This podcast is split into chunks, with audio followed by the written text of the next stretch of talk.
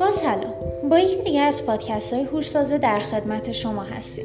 امروز می‌خوایم راجع به پارکینگ هوشمند صحبت کنیم. امروزه به دلیل افزایش تعداد خودروها در سطح شهر پیدا کردن جای پارک به یکی از موزلات رانندگان تبدیل شده است.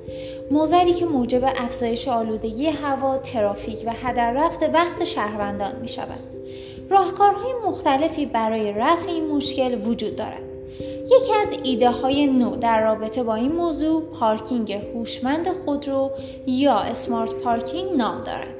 چندین سال از اجرای این راهکار در کشورهای توسعه یافته میگذرد. البته شکل جدید آن به لطف پیشرفت در زمینه اینترنت اشیا تفاوت‌های زیادی با مدل قدیمی دارد. سیستم پارک هوشمند. برارنده برای یافتن جای پارک مناسب در کمترین زمان ممکن کمک می‌کند. همچنین با این کار فضا به شکل درست مدیریت شده و مساحت مورد نیاز برای پارک خودرو به حداقل می‌رسد.